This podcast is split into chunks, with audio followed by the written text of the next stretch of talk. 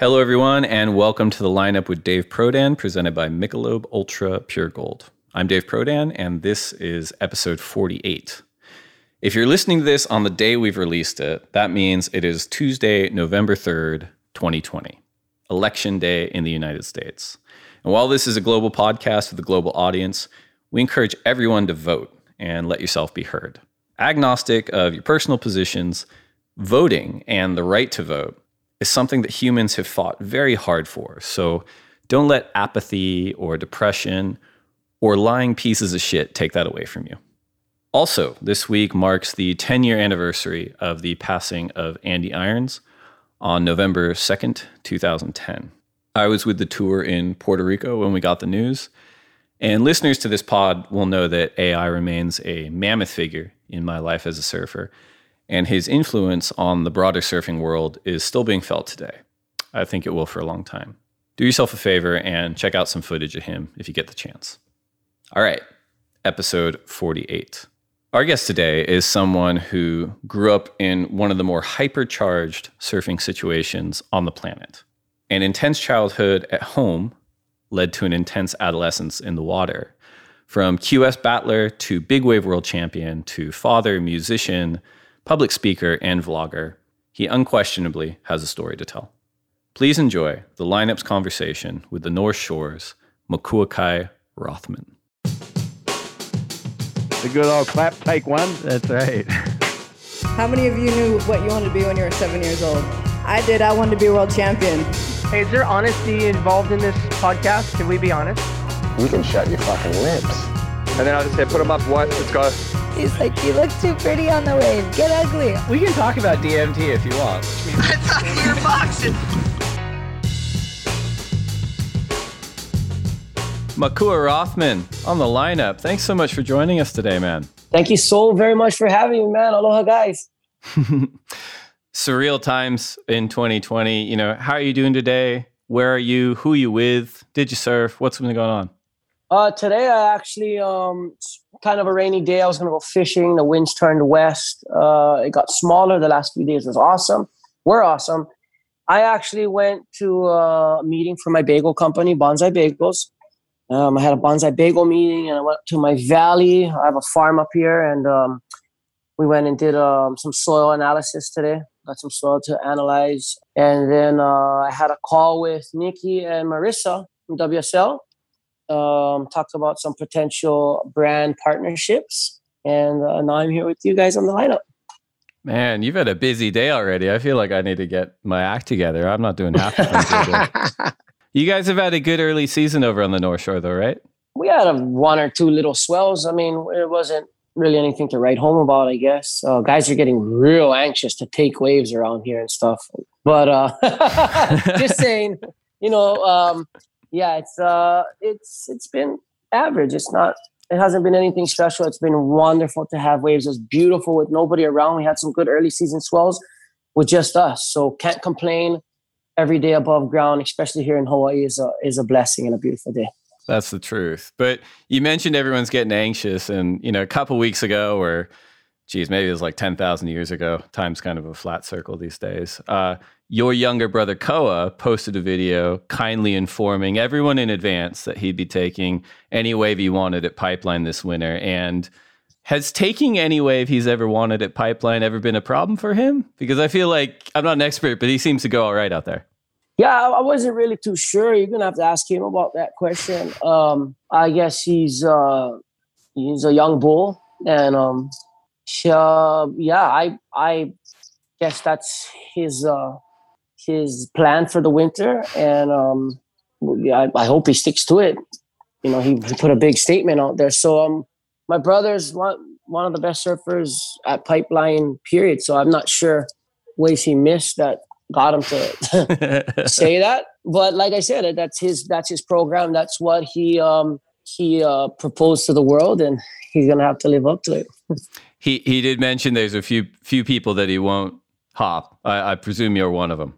I just don't understand because there's not very many people that aren't his boys that sit around him that deep at pipeline. so I'm not sure who else goes back there. But hey, like I said, more power to him. I love him on my heart. That's my brother, and I will back him 100 uh, percent through battle or whatever comes. And um, you know, I love my brother is a big inspiration to myself as well. There's a lot of times where I wasn't doing good in my own life and things that I had to overcome. And, you know, my brother always kept me young and hungry and I never wanted him to beat me. You know what I mean? Because my whole life he looked up to me and he became his own man and set his own path. And, you know, I had to buckle down and be more like him, which is cool to have a younger brother to aspire to as well. And being such a wonderful kid and such a respectful boy. I, I don't understand the, the, comment, but he's um he's growing up and you're gonna learn. You gotta put your money where your mouth is.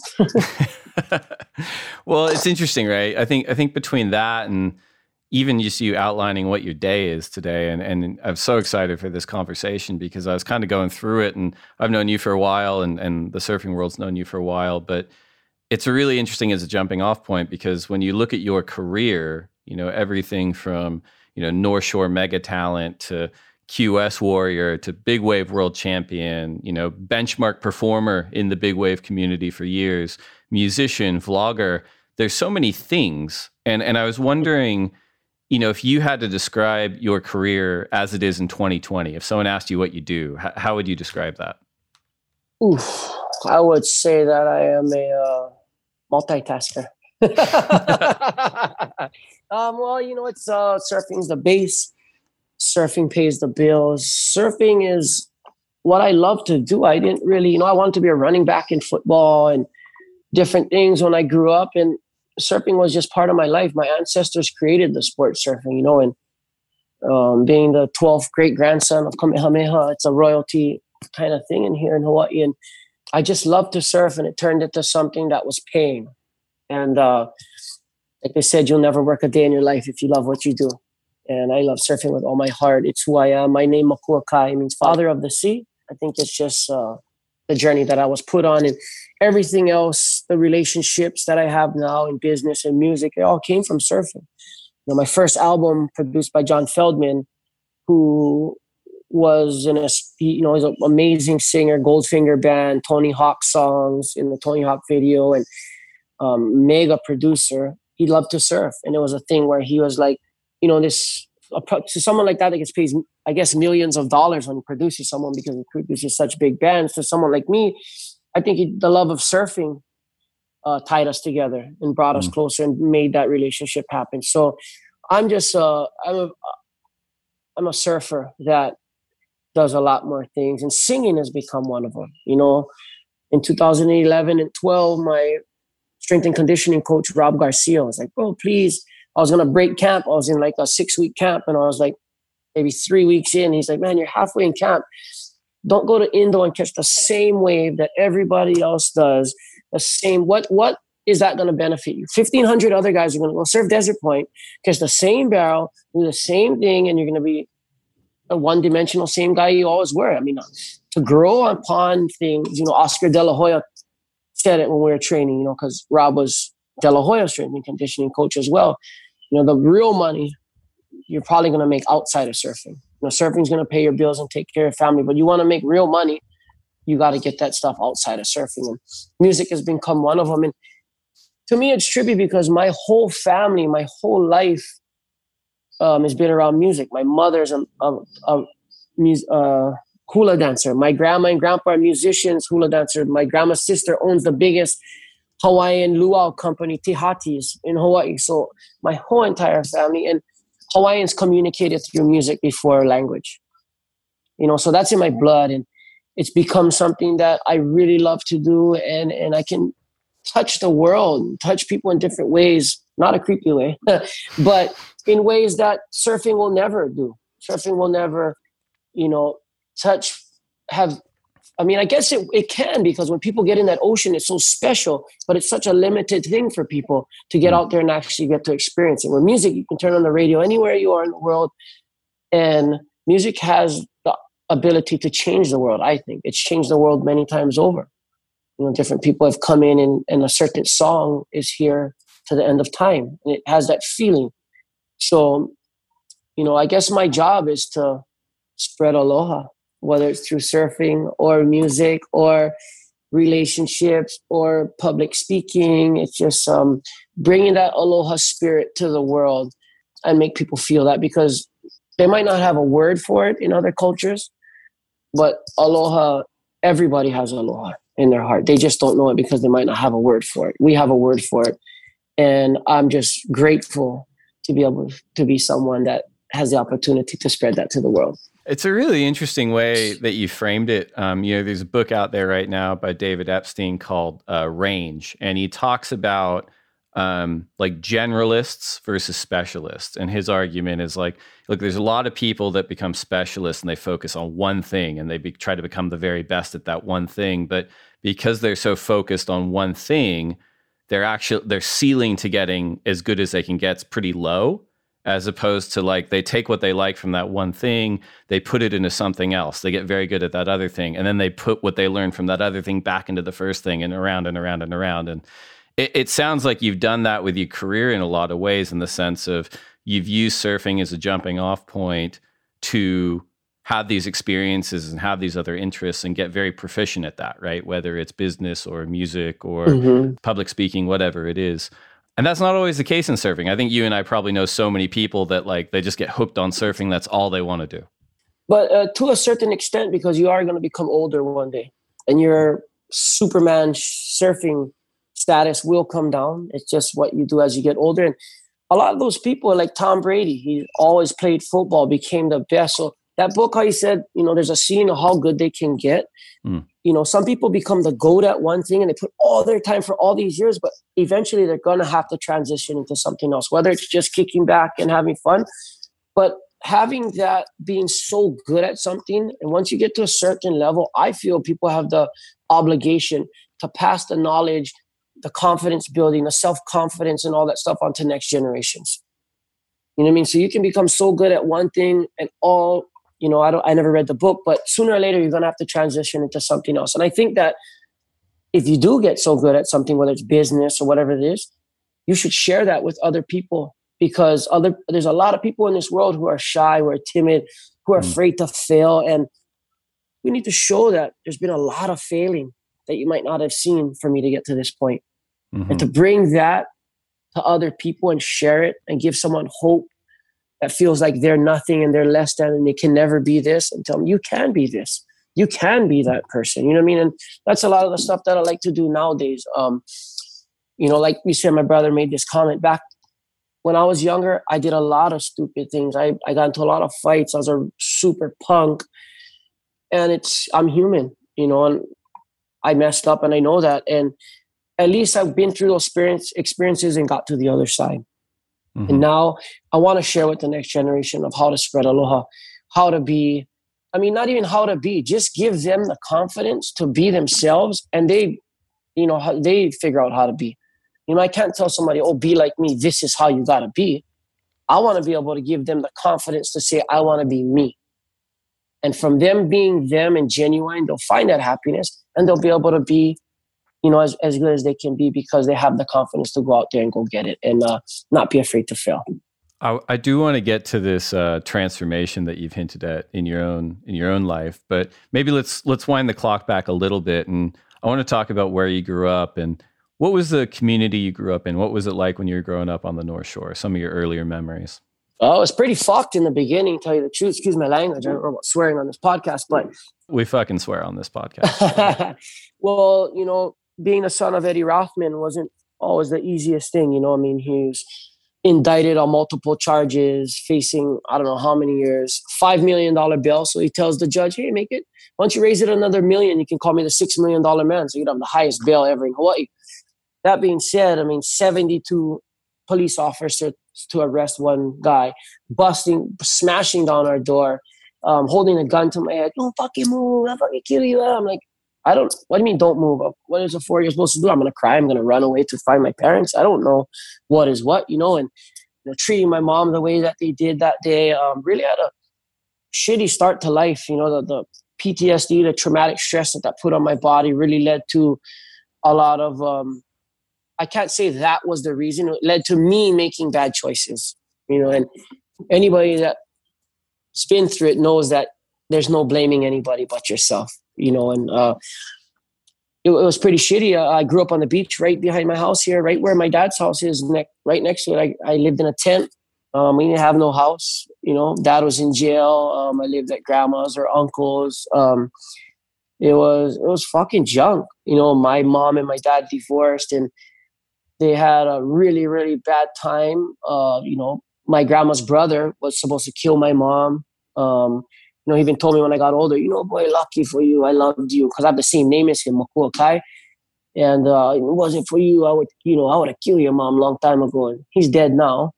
But um, you know, to tell a boy that that your uncle was supposed to kill his mom, you know, stuff like that, it was pretty, pretty fucking shitty.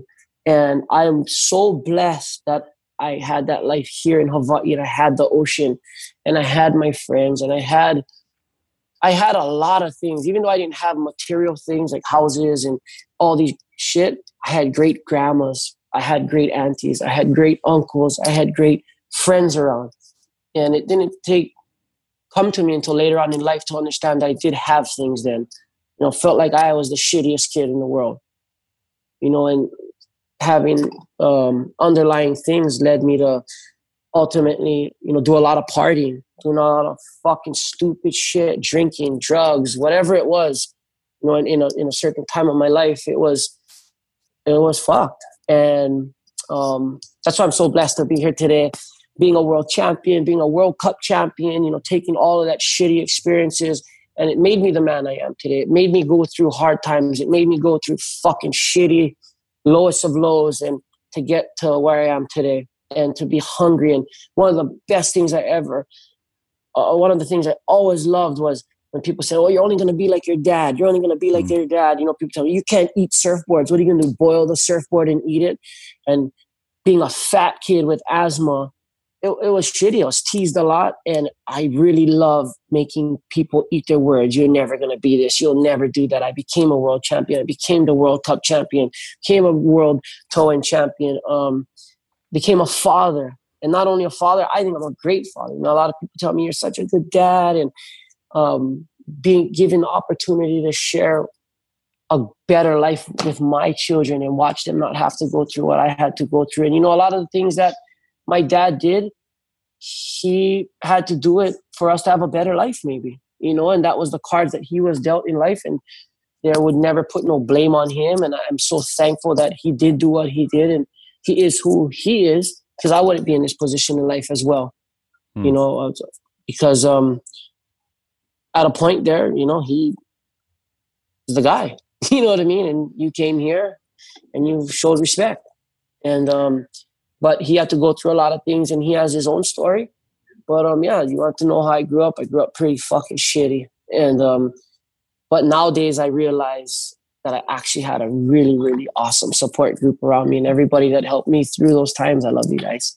It, it's such an, I mean, thank you, number one, for being so candid. And then number two, the thing that comes to mind for me is, you know, your dad is, um, you know world famous you know maybe maybe infamous maybe notorious that's, that's the and and on on one side of that like people from the outside looking in are like as you said there's this expectation level for for people in his family for his sons um, to deliver whatever they do right? Because there's already this global recognition for someone like your dad. But that notoriety as you as you described also comes at a price you know? Like there's there's real cost for someone like yourself having to go through shitty situations. So it must have been doubly hard going yeah like everyone knows who we are. Everyone thinks we have all this stuff. We have nothing you know so not only do i have to deal there's just a huge delta in expectation from from from people fuck people's expectation that's what i say that's why i love proving them wrong and i never let that part of it get me down you know people got to understand that especially nowadays with the internet and the stuff people write on, like people get so caught up in their own life about, oh my God, they think this of my family, they think that of him. And people like live their lives around what other people think. It's insane. And that's one thing my dad always taught me. You be you, boy. You don't worry about nobody else but yourself. You do you, you're gonna be fine. Trust me. I've been around this world a long time. You know, and a lot of those street a lot of street smarts that my dad gained through his hard life. He had, you know, look at him. He's a five foot what Jewish guy that came here and got the respect that he earned with coming from nothing. I mean, you know, he definitely went through trials and tribulations. And a lot of times he said, Boy, you only walk down this road once. You're not going to get another chance to do this. And I've been down that road. I know it's down there. You can go down there if you want. I'm just trying to help you out, you know. And it was always like, Dad's, I fought with him. We had our disagreements. And, you know, it's all about dads aren't going to steer you the wrong way. They're not going to want to see their son go on a shitty path. And if you do that, that's on you. And, um, yeah, all that he said, she said, pressure on me. I just kind of did what I had to do, and um, we're here today. Like I said, it's uh, it's all up to you and how you uh, take that pressure and how you take that, uh, how people perceive you, and you know, like what you're saying, or your family, mm. infamous, this, that. Yeah, and what? Fuck you guys. You know what I mean? At a certain point, you got to say that because if not, you're gonna start living your life how these other people dictate it and that's not right. How's your relationship with your dad today? Oh, I love him. He's right there on my wall. Check it out. my mom, my mom is such a strong, wonderful lady as well. We can't forget my mom. My mom is uh, put a lot of this talent that's in this body comes from my mama, and she didn't have the easiest, best time either. And whatever happened in the past and between us, we put it all behind us and I love her, and, and now she has the chance to be there for the children. Um, like I said, my mom is lucky to be alive, you know, through those times and things. And sometimes when she wasn't around, I was mad at her, but I understood that it wasn't her fault, you know. And there's a lot of people in this world that can relate to not having a mom or not having a dad or this or that. And at the end of the day, you've got to look deep inside right here. And what is it that you want to do? What legacy do you want to leave behind? What can Makua Kai be on his own two feet and not blame, I didn't have a mom, I didn't have a dad, that's why I did this. No, you didn't do that because you made a stupid choice. And a lot of people don't have moms, a lot of people don't have dads. And they choose to cut through the bullshit and make it happen. You know? So there'll always be that lonely little void in there, but I'll tell you that being a little boy and not being able to see your mom or your dad, and it, it, it hurts, you know, and I don't think it ever goes away. But growing up and understanding and really looking into why these things happen and, and understanding and forgiving. A lot of it goes to forgiving uh, what happened in the past to move on. Yeah, and I mean, as you said too, like I'm I'm a father as well. Like I think it sounds like you've taken that and said, well, you know, I, am going to take the best of what I learned and the best of what I got and give it to my kids, and not try to give them the the worst of me, which is kind of what we all try to do, right? Well, it's always a good plan. There's no book for parenting, right? it's all we can always say this, this, this, and that, and next moment it's that. So, you know, even being a parent, we all have our flaws. You and me both. You know, we mm-hmm. mess up here and there, and there's things that we could have done better that we were going to do better next time, right? And as long as we have the best interest in the children and make sure that they're taken care and loved. I mean, a lot of things I see nowadays, children just aren't loved it's not because mm. they're on their iPad or they're on this. It's because their parents are too busy on their iPad or at work and they come home, don't talk, uh, I got to do this. And the kids are just stuck on this pad. I mean, I just see a lot of the problems and stuff with the younger generation nowadays is they weren't genuinely loved by anyone. There was always almost a burden on parents. And I feel that that could be a lot of the reason that, you know, things happen in, in children and speaking from my own experience, you know, um, I really think that genuine love, that really holding your son or daughter tight and kissing them and really telling them how much you love them every day is a big part of them, I think. Hopefully, my children grow up to be wonderful people. I don't know yet, but I'm going to try my best to show them as much love as possible. I think more important than anything as well. Makes me think of I, I can't remember where I saw or heard or uh, but Bobby Martinez recently said something about parenting too and he goes you know like I hear a lot of people like I have to take my daughter to do this. I have to take my son to do that. And he said, like, I just changed it to say, like, I get to take my daughter to do this. I get to take my daughter to do that because I want to be there, you know? And I feel like I'm very fortunate that I get to do that. And that sounds like a real similar pivot, you know, that, that you're acknowledging as well. Well, you know, Bob was one of the real ones. He speaks his mind and he speaks the truth, whether people like it or not. And we've all, we've all seen that.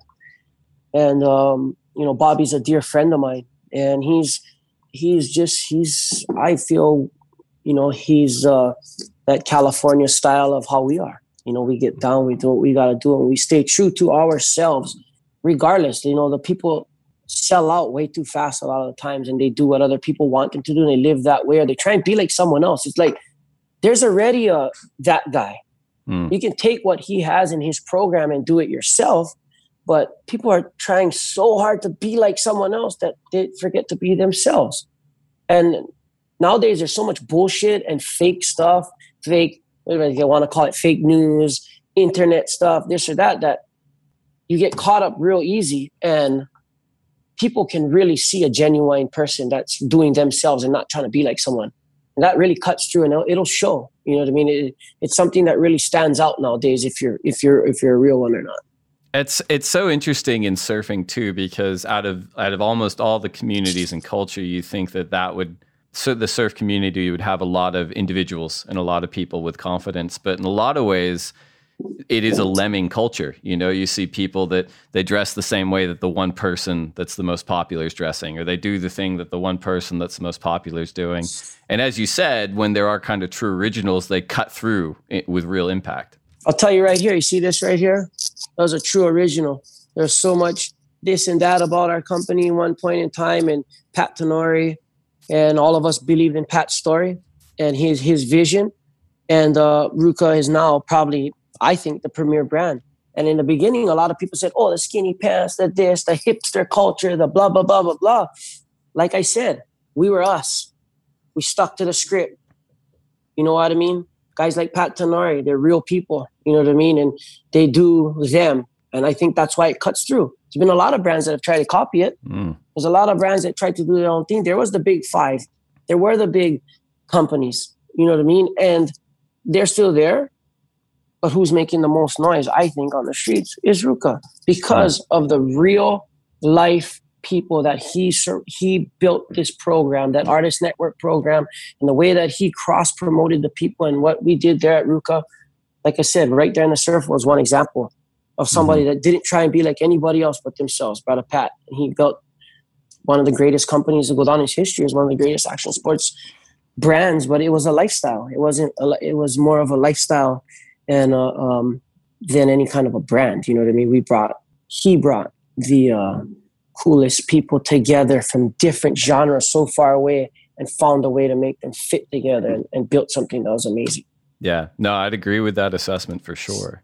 Let's talk about. I, I want to get back to what you mentioned before physical metamorphosis of Makua Kai Rothman. You mentioned you were an overweight kid with asthma how did you grow up to become a big wave world champion, one of the most physically demanding professions on the history's ever seen? So, so what what was, what were the process? What was the process for you to kind of overcome some of those earlier physical limitations? I just got lucky. Um, the timing was right, I guess you can say. Um, Derrick Doerner, Buzzy Kerbox, Laird Hamilton, good old uh, God himself. um, You know, Laird was um, Good God of coffee right here. Yeah, Laird was right here, and he um and those guys created the sport of tow surfing right outside of my house. I mean, paddling big wave surfing was always cool. I grew up on the North Shore, and I just, you know, I couldn't do the airs. I couldn't win the contest. I couldn't rip like these kids, but I could surf bigger waves. They didn't want to do what I did, so there was something that I could do. You know, I didn't back then. The chop hop was in, or you know, the little, you know, tail slides were like, oh, a big thing back then. You know what I mean? It was like well, I caught an eight foot wave. I paddled out to 12 foot sunset. You know, I was just a kid. So there, it was something that I could do that nobody else was doing. And you look, you look back at it, you know, there's the Jay Moriarty's, myself, and not to, I mean, Eric Diaz, you know, Kaika Kalama maybe, but back in those days, there was no young kids aspiring to be big wave surfers. They just had, it was just a timing of where surfing was at the time that I came in. I was a young age, and you know, being a breakthrough performer in 2002 and almost winning the the World Cup of towing surfing at 16 years old, like no, no, none of the, no, none of these guys out there. Kai Lenny was still a kid, you know, like baby probably back then, and it, it, was just good timing and that it was something that I could do that nobody else could do. So I could say I could do something better than them. You know, you know how kids are.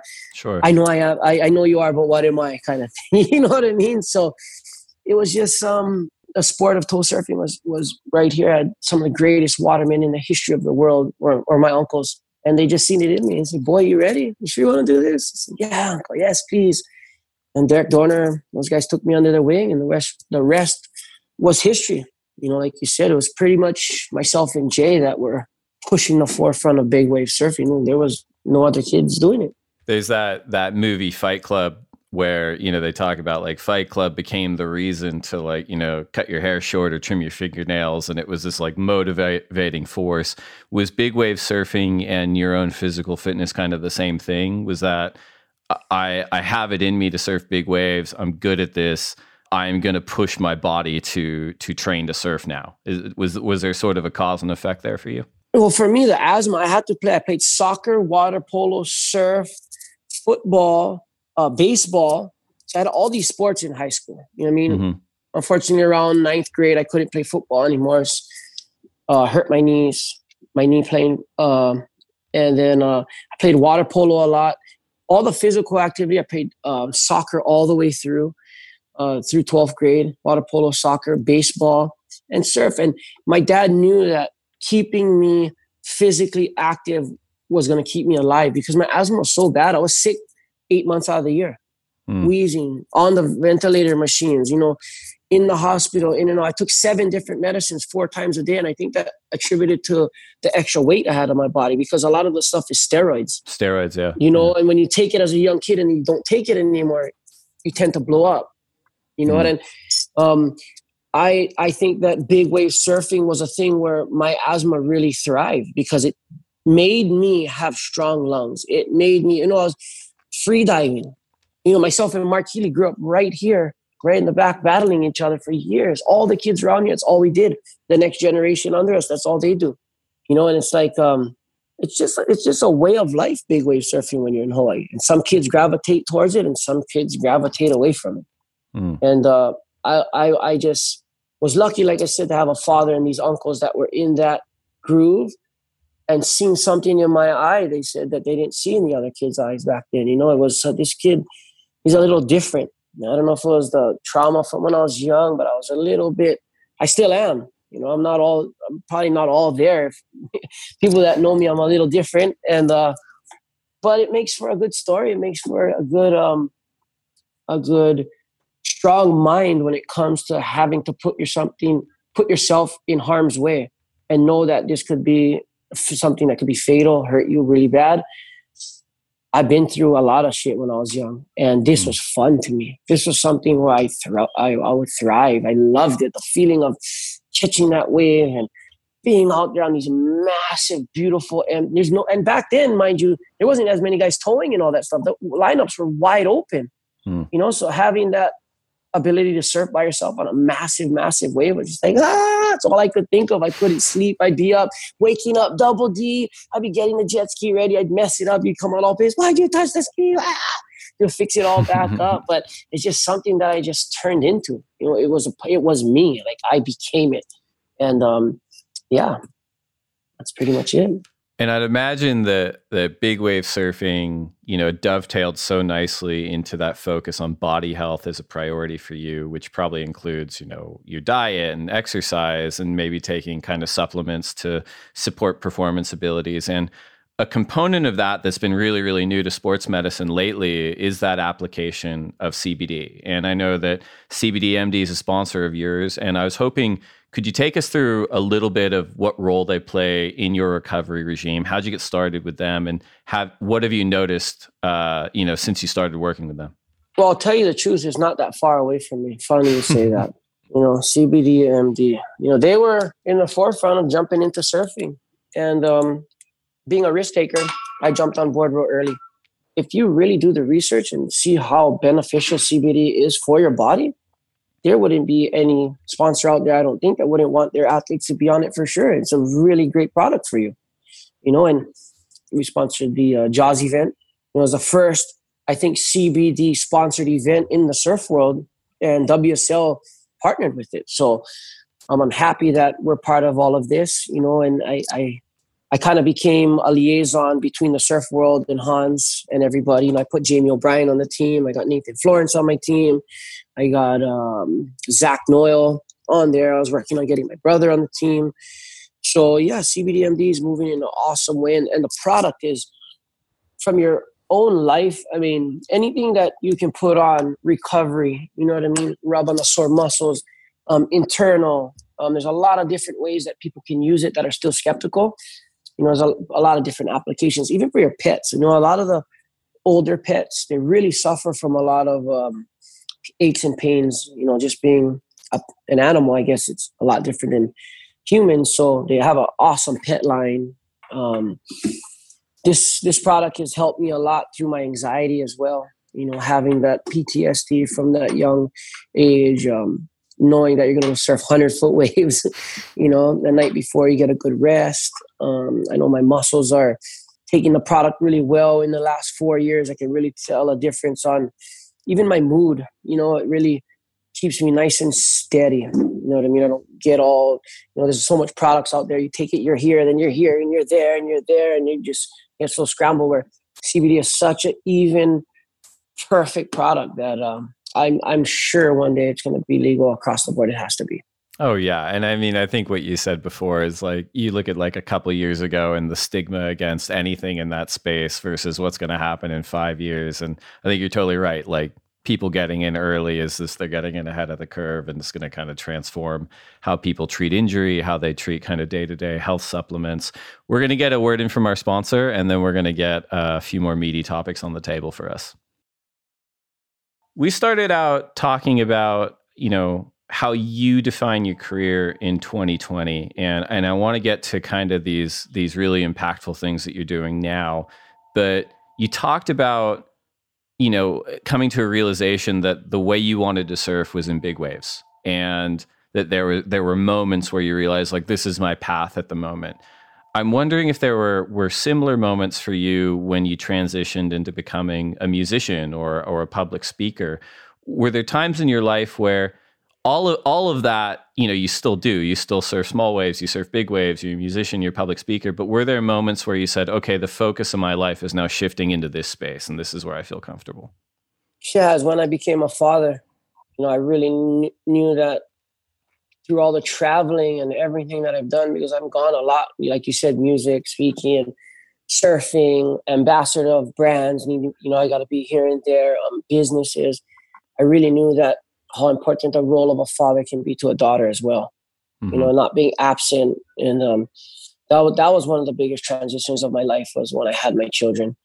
Um, other than that, the music and everything, it always went hand in hand. I always played music. You know, I always was wherever I was in the world, I had my ukulele with me. So I just had to more than transition, it was more prioritize my time and use my time wisely and really mm. be efficient with time Because we only get so much time in a day. We only get so much time in a week, and we almost only get so much time in our life. I need to make sure that the training was there for the surfing, and the training also helped me in the in the music industry. My lungs, my confidence, everything. Training, fitness, and being good to your body is probably the most important thing on planet Earth. Health is wealth. I don't care how much money you got. You're sick. You're fucked. You know what I mean? And knowing and dedicating that time to training so that all of these other aspects can be run at 100 110% i think transitioning into time management training management and knowing when and where and what choices i have to make sometimes i have to sacrifice this for that is it the betterment of my bank account is it for the betterment of my career is it for the betterment of my family mm. it becomes really complicated when you have children you have a lot of different avenues. I mean, a lot of guys have one job. They wake up at four, they go to work, they come home, they know that they have this much time to spend with their family, and that's it. There's it's not that complicated. You know what I mean? But yeah, I chose to complicate my life, which is a good and bad thing. But I enjoy it. I love it, and it's who I am. And I was, like I said, back to that staying true to yourself. I do what Makua Rothman wants to do, and as long as nowadays it's going to make sense for the family, monetary sense and the career. It's going to help the career grow. Those are the choices I'm going to make in life nowadays. And if it offends anybody, good. on on the the music side of things, do you ever get nervous playing in front of crowds? I love it, man. You know, the nervousness for me, it's like I'm up there having fun. Like I get a chance to sing in front of a bunch of people, and you know, it's crazy. I it's like a microphone. Put your hands up. Put your hands up. Put your hands down. Put your hands. Move to the left. Move to the left. Move to the right. Move to the right. So it's like it's fun for me, you know, and I try and send a good positive message. I don't have too many uh, negative songs. You know, I I like to have that upbeat, happy feel. I'm working with a lot of great musicians. I just released a single called um, "Real Life." Oh, "Real Life," "Real Love." This came out on um, October 16th. "Real Love," produced by John Feldmann. Um, and then I have another project coming out with um, Leslie Ludiazo and um, JP Kennedy of the Green. Um, we've been working on a lot of new things and um, gonna have some a lot of great music coming out. I think, and along with my web series, you know, I got my new web series up on YouTube. It's called Maku Aloha. Um, you know, only fitting my name goes right into it, and uh, yeah, it's been an amazing journey to um, transition into. I mean, especially nowadays, it's so important to create content to stay relevant. A lot of guys, I'm not going to sell out and be a vlogger. It's like, why am I selling out? I'm just making sure that I stay current with the times. That's all. Guys are trying to make money, obviously, and do this and that and but push this thing so hard. If you watch mine, it's just me being me. You know what I mean? And people are, are getting it that like this is a real thing. This is not something he's trying to clown around or be some clown to make money over here. You know, mm-hmm. I can use my own music to tie into it. Yeah, it's a uh, it's a it's a good time in life right now, man. I'm enjoying my family. I'm making music. I'm surfing. It's uh, especially without the events right now, you have to stay relevant. You have to stay for your sponsors for them to get that marketing dollars out of you. Your one Instagram, unless you got 15 million followers, but to get that, you had to have created content right. for them to watch and follow. So i think for me it's a good fun project i get to do with my daughter. I just took her to kelly's ranch. You know our next episode will be a daddy daughter day at the ranch. Um, my godson tama barca and he's six years old if i'm not mistaken he's probably the youngest kid to get barreled on his own at the surf ranch and he got a wave in front of me um, it's just great to hang out. Dustin Barca is one of my best friends I ever had. I traveled with him on the WQS tour So he qualified for the CT. Um, we've been through, you know, pretty much everything in life together. So to be able to go back on a trip with our children together and have fun as that ohana, that was an amazing thing. And you know, the surf world is just pretty trippy nowadays, man. It it, you know, it shows a lot of people trans- translating or having to do a lot of different things than they ever had. The money's never going to be the same as it was, I don't think. You well, know? it's inter- it's interesting too. I, I, think that ties into kind of the the content creation and the media and the vlogging that you're talking about too, right? Because you know we're about the same age. You're 36. 36, yes. 36, I'm 37. You know, when we were young. Oh, you're getting old, man. Oh, bro. Yeah, tell me about it. Yeah, I got my kids. I feel fit, man. I just, I just follow, follow, Uncle Kelly. It's just going to live there forever. You go. There you the, go. Uh, oh, thank but, you, Uncle Kelly, for inviting us one second to the surf ranch. I want to say mahalo nui loa to Kelly he's always been that awesome uh, mentor to me as well. He's always, you know, took me under and always uh, showed me a lot of things, man. I really want to say appreciate uh, mahalo nui loa very much to Kelly and not just for that, but for being that guiding light to the whole world of surfing and keeping surfing in a positive light. You know, you never really see Kelly saying random stuff off the wall. He doesn't have to. He lets his surfing talk for it, and he's a he's a he's a really good stand up guy. So thank you, Kelly, and um, especially for all the years of like I said, inspiring the world. He's the man. That's right. We get to see him again soon. And, and and thank you, Kelly, in advance when you invite me and my family up to the ranch. I'll appreciate that too.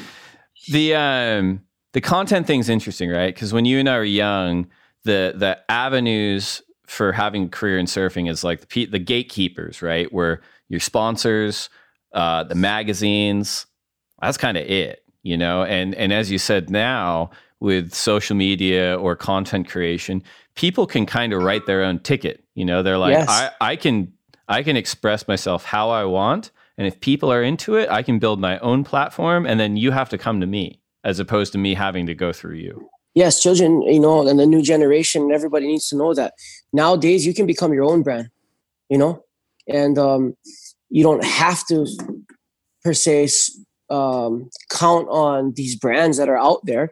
You know, you can build a following for your own self and make it to the level of as far as you want to do it. You know, keep it original, you know, keep it being yourself. And if what you do resonates with a lot of people, you have just as much or way more than any surf sponsor could have. You know, you could be a professional surfer sponsored by companies that aren't even in the surf world by creating the right content and having the right following. it's amazing. You know, it's it's it's another opportunity. People like, oh, there's no sponsors, they're not paying. You know, I heard a lot of people say, "F the sponsors," they're they're um cutting people and fuck them and this and that. But it's like the sponsors were there on the ground level to build this and help surfers as well. We got to say thank you to every sponsor that came out and every sponsor that ever put money into the surf industry. Thank you very much. Anything that brought our sport to the next level or kept it on the plateau, we always have to be thankful for. It's just a different time, like I told you in my timing of becoming a big wave surfer. It's mm. all timing. Nowadays, there's another avenue and there's a chance for people to do it on their own. And if you really want to get it done, you know, like the rappers and stuff, they really wanted it. Nobody accepted their music, but they wanted to get it done. They made it happen. Mm-hmm. You know, and, and I really want to stress that to the to the generation nowadays. You guys really, really want to make it happen. You do it yourself. You, know, you don't call on nobody. You don't wait for nobody. You be you and you make it happen. I mean, it's one of the most. It's it, right now in time is probably the best time to to make it happen for yourself. This world's going through a huge change, and there's opportunity everywhere. You just got to know what you're looking for and where to go because a lot of people are going to say, "Oh, I don't have a job. I can't this," and that's an unfortunate, sad reality of this world. Is sometimes stuff like that happens, and we can either curl up and get depressed about it, or we can step up, like David Goggins said, make shit happen. Right?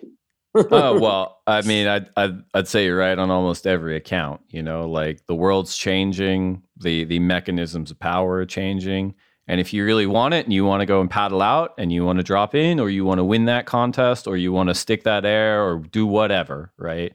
It's on you to go do it. In any aspect in life, you want to be sure. a better carpenter. Get out there, do your thing, start your own company one day, slowly by slowly, work at it, keep your nose to the grind, and you're gonna make it. You know, consistency is probably the number one key word to anything in life right now, I think, is stay consistent and whatever it is you're going to do. Given your life as a globetrotter, you know, as a QS surfer, as a big wave surfer, as a musician, and I'm guessing not traveling as much in 2020 uh, because of COVID and spending more time at home. Do you think that's something that's going to continue for you, spending more time at home? And if so, have you thought about your role in the North Shore community moving forward? As soon as I get my chance, I'm gone. Kelly's Ranch.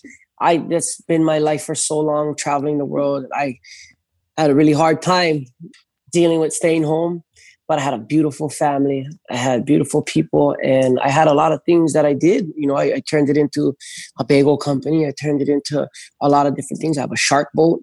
You know, Haleiwa Shark Tours. Anybody comes to Haleiwa, look us up. You know, there's a lot of things that I've done um, during this period of COVID. And um, I want to encourage everybody else to get out there and do it as well, man. I mean, you know, the surf industry unfortunately cut a lot of everybody's pay. And but thank you very much for the support and the platform that they've given us. And we always got to be thankful for that. We cannot forget those that helped us. And um, but yeah, I'm uh, I'm digging soon I, I tried to get to Nazare just now, but I flew in from Kelly's Ranch and the test and the thing. I just mm. the flight I couldn't make it. If if I had a day or two more, like I was supposed to come home on Friday, mm. but I stayed because I wanted to take my daughter to Yosemite National Park, show her the bears and the deers and the, you know, I mean, I just did this trip. I wanted to really get my most bang for my buck with, with my daughter and take her and really experience a lot of things. So I had to miss Nazare, whatever. Um, I really don't think it'll change my life too much. Uh, but being the um, role, I just think being a bigger role model and trying to set more good examples. I wasn't the best at setting good examples for a long time. And um, I think being a better role model in this community is my is my next like you said you know being a bit a bigger part of the North Shore community i want to um, definitely be someone that the kids can come and talk to. You know, I'm I'm really looking forward to starting my uh, foundation and um, getting uh, another platform to be able to, you know, have people help me out in helping out my community. You know, whether it's monetary donations, whether it's time, and um, try and get some of these kids that really don't think they have an opportunity, or someone of, of some of them that have just had the unfortunate hand dealt to them, be out there and help them out. You know, it's all about our next generation? Who's going to take care of Hawaii when I'm gone? Mm. You know, that that's what it that's what it is for me. The now is now, and we have to do what we can now. But if we forget about shaping and molding our future to see the Hawaii that we want to see after us, we're going to be in bad shape. So we got to make sure that we, as America, period, Hmm. shape and mold the future of our country that we would like to see after we're gone. Because the children are the one that's going to accept all the burden, all the stuff, and everything that happens. Whatever we mess up, they have to deal with it.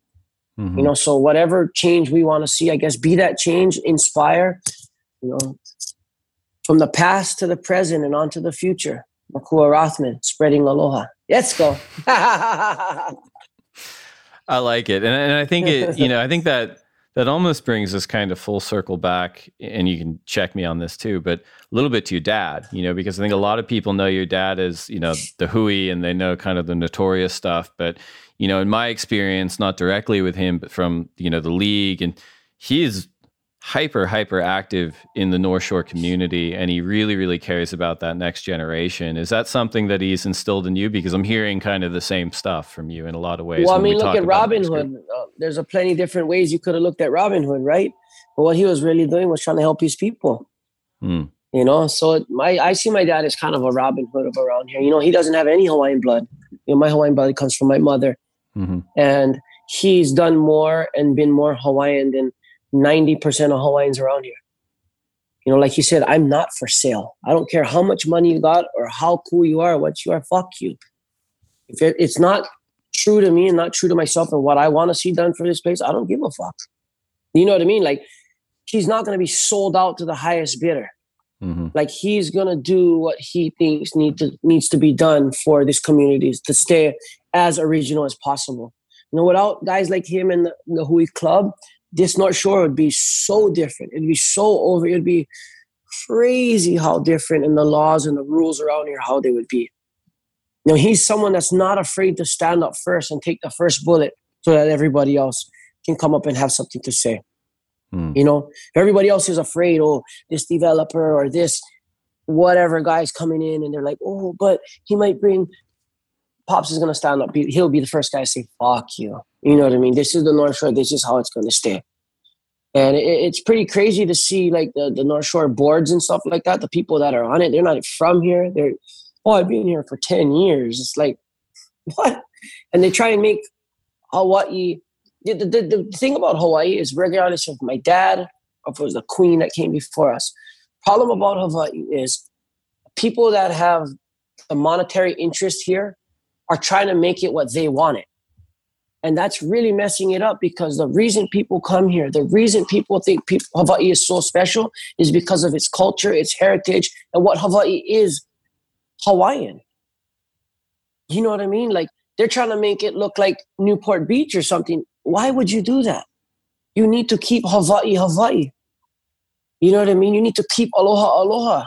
You can't change it into another word and make it appeal to everybody. It's not going to work. You know, a lot of these big people, all they see is money and dollar signs, but they forget they're just taking away, away, away the authenticity of this place. And people, oh, I've been to Hawaii, I went to Waikiki. What? That was a man-made built place for it to look all super fancy and cool with a few palm trees and some fake sand.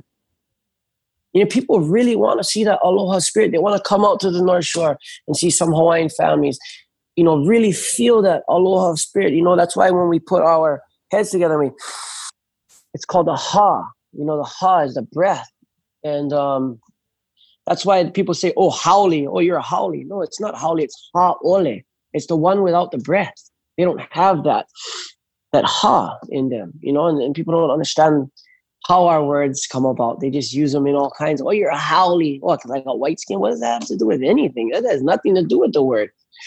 You know, and it's um people forget that this place is special because of what it stands for and what it is genuinely Hawaii. You know, I mean, you guys come here, you want to see. Do you want to see uh, what is that? South Coast Plaza right here on the North Shore, just because the rich people want to see it. Like that's just gonna. People aren't even gonna come. Maybe after that, you could really ruin a place by trying to make it look like somewhere else. Yeah, oh, I mean, hundred percent. And I think it's one of those things too, where you could look at the trajectory, and I, I, can only speak for the ASP WSL, right? And you take a look at it the last few years, and it's gone from iterations where it's been really big, huge structures on the beach, maybe not as engaged with the community as it should have been, to moving forward, that just not being a what we should have been doing or what we should do moving forward. You know, like I think when you do that, there's a bit of an imperialist component to it, where it's like we're not here bringing the world's best surfing to this community and bringing their best surfers in and, and having it be this beautiful melting pot of performance. Like we're coming in and, and putting a stamp on things that maybe we shouldn't, you know. But well, I can I mean, hear that. Oh, go on. Sorry. Yeah. No, I mean with the ASP, um, or WSL, excuse me. But um, you know, I, like I said, timing in, in certain times in in evolution or certain times in you know our lives that you know, people make mistakes. You know, come people come here. Oh, we're the ASP. We can run things how we want and this and that, and we put who we want in the contest and whatnot. But that was then. This is now. The WSL is doing such a wonderful job of trying, reaching out to the community. I think they're really evolving into really, really trying to be involved in the community a lot more. Like uh, like my phone call this morning. You know, the questions that were asked and a few things, especially with COVID going forward, how to really respect the community where they're not bringing too much stuff in and and all these things you know the WSL is really evolving and I really think they try their best to put the best foot forward and, and bring in the community to in, be involved in their events. And I I really like to take my hat off to them to for trying that you know what I mean? And, and it they have different you know how many times has the uh the management or the um you know how many times has it changed you know what I mean? Just be just times. when it was WSL, just this little short time was W. There's been so many CEOs and this and that and this and that. So for them to really stick and stay the course on something, it's been difficult because they have so many administrators leaving and trying to change it to a new program that the core people that really do stay there and the people that I have worked with, I can only speak from my own experience. I really think they do a good job of communicating and, and um, talking with with us as the surfers what we'd like to see as well. And like you said, the main thing of working with the community, what the community would like to see is more of the Hawaiian surfers in the events. That has been the issue. It's not been because their stand was too big or they did this too much. It's, I think the number one issue that we've always seen it run into is making sure that the local people get to get highlighted in the local events, whether it's a CT, a QS, whatever it is. You know, I know people have earned their spots on those CTs and surfed through you know, years and years of trial and tribulations to get where they are. The WQS events and stuff like that, I really would like to see a lot more. They took a lot of the spots away. And mm. that's one of the things that we're working on. But it's a give and take. You know, it was a lot before and it got a little bit. And I really see it coming back again. You know, like I said, the, the WSL is good at um, evolving and, and, and, changing up the program. Um, and I think that this coming year is going to be challenging with COVID and I think they want to do do what's best for the community for sure. Yeah, I mean, I think this coming year it's going to be a transition year, but I think that framework that we're trying to put in place, hopefully by 2022, with more regionalized QS and calendar seasonality between the CT and the Challenger Series makes a lot of sense. I think what you said before makes sense. Like everyone here is generally well intentioned all the time, but I think the big pivot this year, um, if not if not the last couple of years, has been for a long time, I think the organization saw itself as if people want to enjoy surfing, any kind of surfing, any kind of story, it has to go through us. Mm-hmm. It has to go and and what happens there, it's not dissimilar to like what happened in the industry where you get homogenization and you get a lack of authenticity. And I think the pivot now is people saying, no, no, no. Like we're a platform for that community of Hawaii to be expressed directly to people, you know, in a lot of ways, or for this, perf- whatever it is. Like, and I think that little pivot makes a big deal. I, I hear all the, like the passion in your voice about your own community. And I, I wonder, do you see yourself inhabiting a similar role to what your father had in the community moving forward? Maybe going about it your own way, but it, it does seem like this is something you're really passionate about. Do you see yourself as kind of a community leader on the North Shore moving forward? Well, my dad being who he was, who he is, and helping and being involved in so many people's lives, just being his son, I, you know, it's just inevitable that I'm going to have to take on some of that as well, you know, and a lot of it was problem solving that I seen my dad do. You know, so many people would come over with their issues and their problems, and he'd always find a way to solve it. You know, and even between the surfers and the WSL, he's always been vocal, and you know, he's had his things with the WSL, and his whole thing wasn't for them not to make money. His whole thing wasn't for them not to run events. His whole thing was for the local people to get the right representation that they deserve. I mean, it's not a big ask, honestly. You, you know what I'm saying? Like he's he uh but you got to take it with a grain of salt. He is who he is. He might not say it in politically correct ways and all this stuff. And that's his reputation, his life. And I'm my own person. Um, I stand for my own values and and a lot of the stuff that he's installed in us and our family installed in us as kids, we hold those values high. At a certain point, you become a man and you you view the world through your own eyes, and you're going to have to make decisions and um, make different. Uh, you're gonna have to make different decisions on things in life in, in your own uh, your own terms. Oh, you so, gotta um, yeah. So I mean, I I automatically you know what, what, with what i do as well you know I, I spread aloha around the world. I'm here to represent hawaii in everything i do. First and foremost i'm here to represent hawaii. So in doing that in being my father's son and being a world champion a wsl big wave world champion i kind of have this obligation to kind of be someone somewhat of an, an ambassador for this place you know? Makes total sense. We're going to get to our listener questions and our lightning round but first we're going to take another word from our sponsor Hey, I hear you think podcasts are all about true crime, huh? Well, wise guy, the iHeartRadio app's got all kinds of podcasts. We got stuff you should know and stuff they don't want you to know. We got Bobby Bones, Big Boy, and Lou Later. We got SpongeBob Binge Pants and Exotic Erotic Story Time. We got Doughboys, Two Dudes in a Kitchen, Green Eggs and Dan. Hey, we got Elf Quest. We got podcasts for everything on the iHeartRadio app for free. If you don't download that, well, that's not just a true crime, my friend. That's criminal. So, Makua, we put it out to the Instagram community to see if they had any questions for you, and they had tons, uh, but we picked three. so, okay. um, the first question is from DMan365, who asks, What should a surfer traveling to Hawaii do not to be seen as an intruder to the locals? Uh, what should a surfer coming to Hawaii do not to be seen to be an intruder to the locals? Yep. Have respect. You go out there, you go to a spot, you should know your limits and surf accordingly. If you don't know, ask somebody. Um, you you're gonna see that Hawaiians are probably the most genuinely awesome. Uh, how would you say they open? They welcome you with open arms. You know, come to Hawaii. That word aloha, it stands. It will stand forever. You just ask and surf within your ability. Surf spots where you're not going to get in the way and you're not going to be in the wrong spot and know you know just know basic right from wrong. It's not anything it's not rocket science you know? You get out there you have respect for the place um, you don't take take take you know give. You know a kid's going on a wave.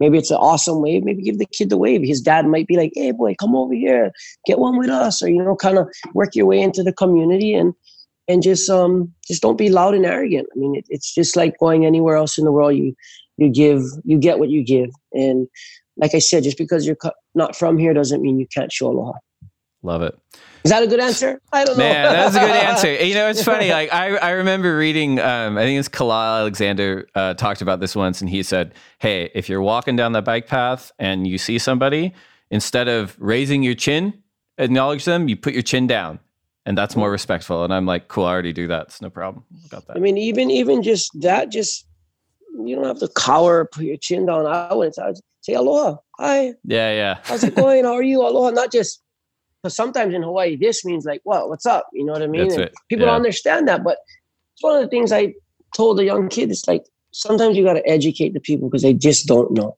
You know, people mm. have a lot of people don't have common sense. Give them a chance. You know, if they hurt you or your family, you got to do what you got to do. But let's try and practice what we preach in showing aloha and first try and tell the guys what they're doing wrong and maybe show them a different way uh, that was a perfect answer second question storm and norman 6 asks does having kids affect your ability or desire to ride big waves it might affect my ability because i might not be able to make it to every swell that i ever wanted to but the desire is all. people ask me that, like, "Oh, you have kids nowadays? Are you thinking about taking it easy?" And I said, the moment I think like that, that's the moment I'm gonna fuck up and something might happen to me. I'm gonna mm-hmm. give it my all out 100% every time, just like I was single with no kid. I was 19 years old. I'm gonna try and surf just like that hungry 19 year old because hesitation is what gets you hurt out there. And yeah. if that day comes, I might just stop doing it altogether. Be instead of trying to slow down or having that that fire only burning at half light. Do you appreciate it more, like the time management part of it? For because for me, that was one thing. I actually feel like I surf better because I'm like, I got 45 minutes. I'm going to focus and surf much better because I got to get back. Well, I just appreciate every moment I get in the water nowadays. I'm with you.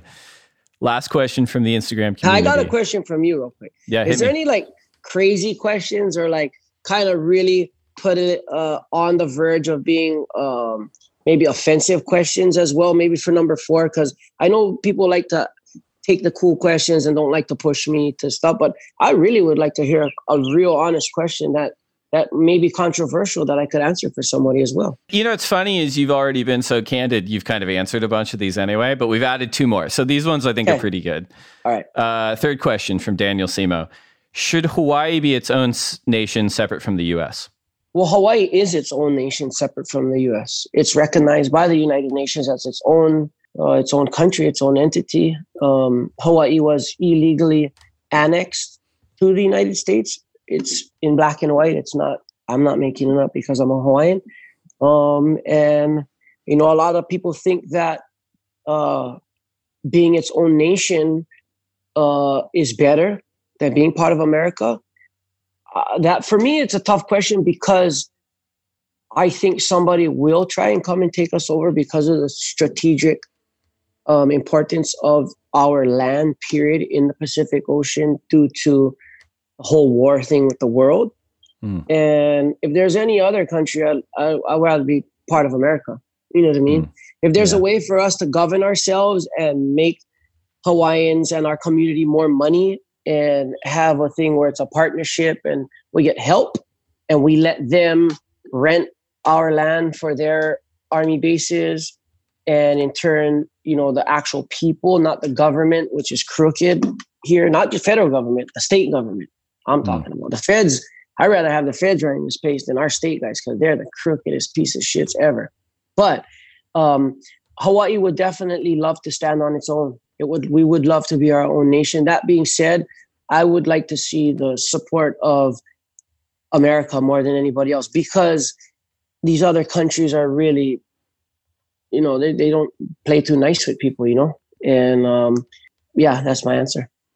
It's interesting, right? Like I, I, I, it was one of the things that I appreciated when I started here is the ASP and the IPS, I guess before that, and WSL still always recognized Hawaiian as its own so- Hawaii as its own sovereign surfing nation, which I fully yes. back. I wonder about that, like in 2020 or beyond. Like, is it reasonable that anyone can actually take over Hawaii? Like, if, if for example, if you guys were your own, if you were a separate nation from the U.S., like who's going to take you over? Like, wouldn't the United Nations step in and kind of say, no, no fucking way? Well, we what do you mean another country or who? Yeah, yeah, another, uh, who would be country. our king or who would be our uh, president? Another. Well, I'm interested in both, but I think maybe you said like you were saying maybe another country would come in and take you over because of how strategically placed you are in the Pacific. Oh, guaranteed. I mean, look, uh, Japan already came here and tried to take us out. You know what I mean? They we mm. had to fight. You know what I mean? For Hawaii from Japan, they were trying to take over the Pacific. It's just of importance because of the way this uh, this world is run people have strategic places to put their armies, period. I don't care what country it is. You know, it's come down to one country versus the other. There's been war since the beginning of time. And I just think it'd be such a guys be licking their chops to get a piece of Hawaii, you know, and own Hawaii. Um, that being said, foreign private equity firms own so much of this space, it's crazy. Mm. You know, the big lands, the big hotels, and um, I think that uh, somebody would definitely try. Um, but it's to me sometimes it's ignorant when they're like, "Fuck America, get the fuck out of here, take all your shit." So take all the cars, all the thing, and we're gonna go back to straight. We're so dependent on technology, and they made us so dependent on other things that it'll be hard for it to just be like, "It's over, Hawaii is its own thing, take all your shit out of here, then where we get our stuff from? We're gonna yeah. have to evolve with the times of the world and ship things in. We, you know, we're so dependent on imported goods nowadays. I mean, if it was back to the older style, we could survive and eat ourselves and travel in our canoes and walk or use horses or whatever it may be to get to the other side of the islands. But um, it's um, it's 2020. This is the way the world is, and if we want to become sovereign, we will gonna, we're gonna have to be sovereign and have treaties and partnerships with other countries because we're the way that the world is run, we're so reliant on imported goods. And I think that uh, whoever does become the president or whatever, however we run the place, um, really needs to be a very intelligent person because I think there are a lot more intelligent people that could run our country nowadays than the people that do. You know, some people are really, they might be businessmen or whatever, but intelligence wise, I think there's so many rad, intelligent people on this earth, especially in America, that could really work with the with the land and and um, the businesses in in a, in a, way more intelligent way than how it's being run today. But that's just me, and uh, you know, Hawaii definitely would love to at least be recognized as its own country and and and our own place, whether we work with America or whoever it may be. I think Hawaii. I would like Hawaii to be recognized as its own country, but that being said, like I said, we're going to have to have um, treaties and stuff in place with other countries, or we, won't work just by ourselves out. Good. I like the answer. All right. So, fourth question is a good one. Gabriel P. Silva asks Did you ever get into any fights with other famous surfers in the water? If so, who? Uh, I've been through so many fights. I don't really want to say the names because I have utmost respect for those guys. Um, and, you know, those problems lasted a long time. And nowadays, with the mellow vibe that I have and, and, the relationships that I have with those people, I wouldn't want to put them in on the spot ever again.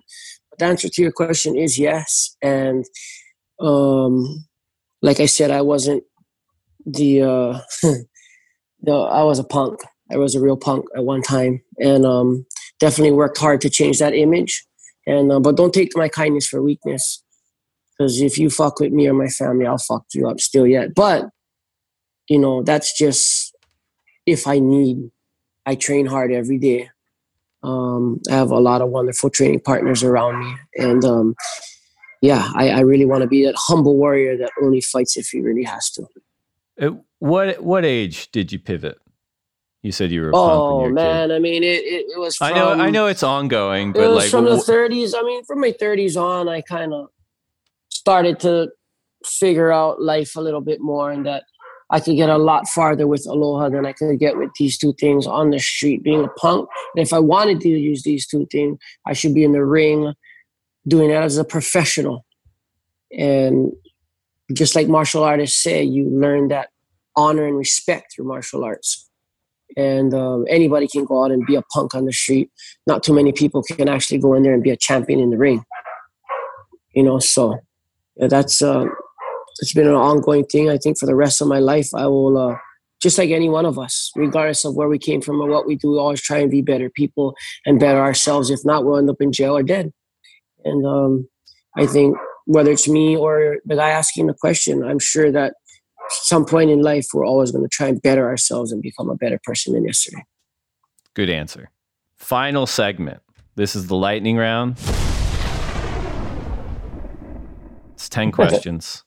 Okay. You answer as fast as you can. If you could only have one board set up for the rest of your life, single fin, twin fin, thruster, quad, bonzer, or finless, what would you choose? Twin fin. Coffee or tea? Both. Burrito or pizza? None. Last book you read? The Giving Tree. Best surf film ever?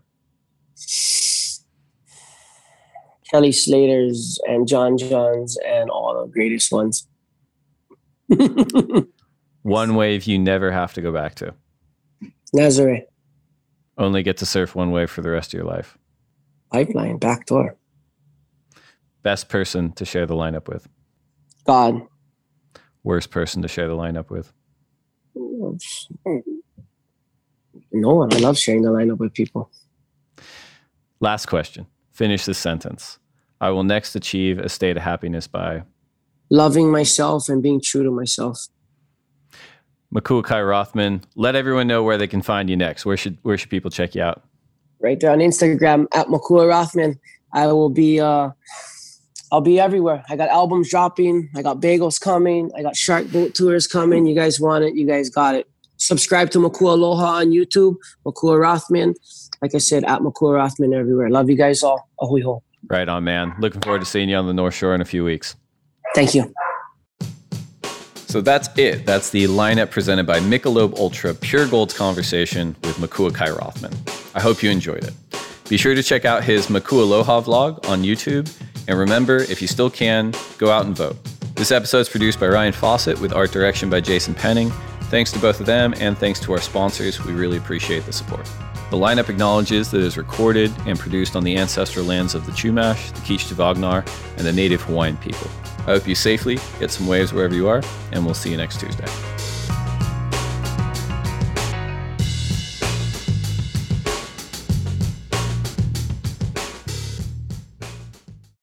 Welcome everybody to the lineup. Our special guest today is Makua Kai Rothman, big wave world surfing champion from the North Shore of Oahu, recording artist extraordinaire, father of three.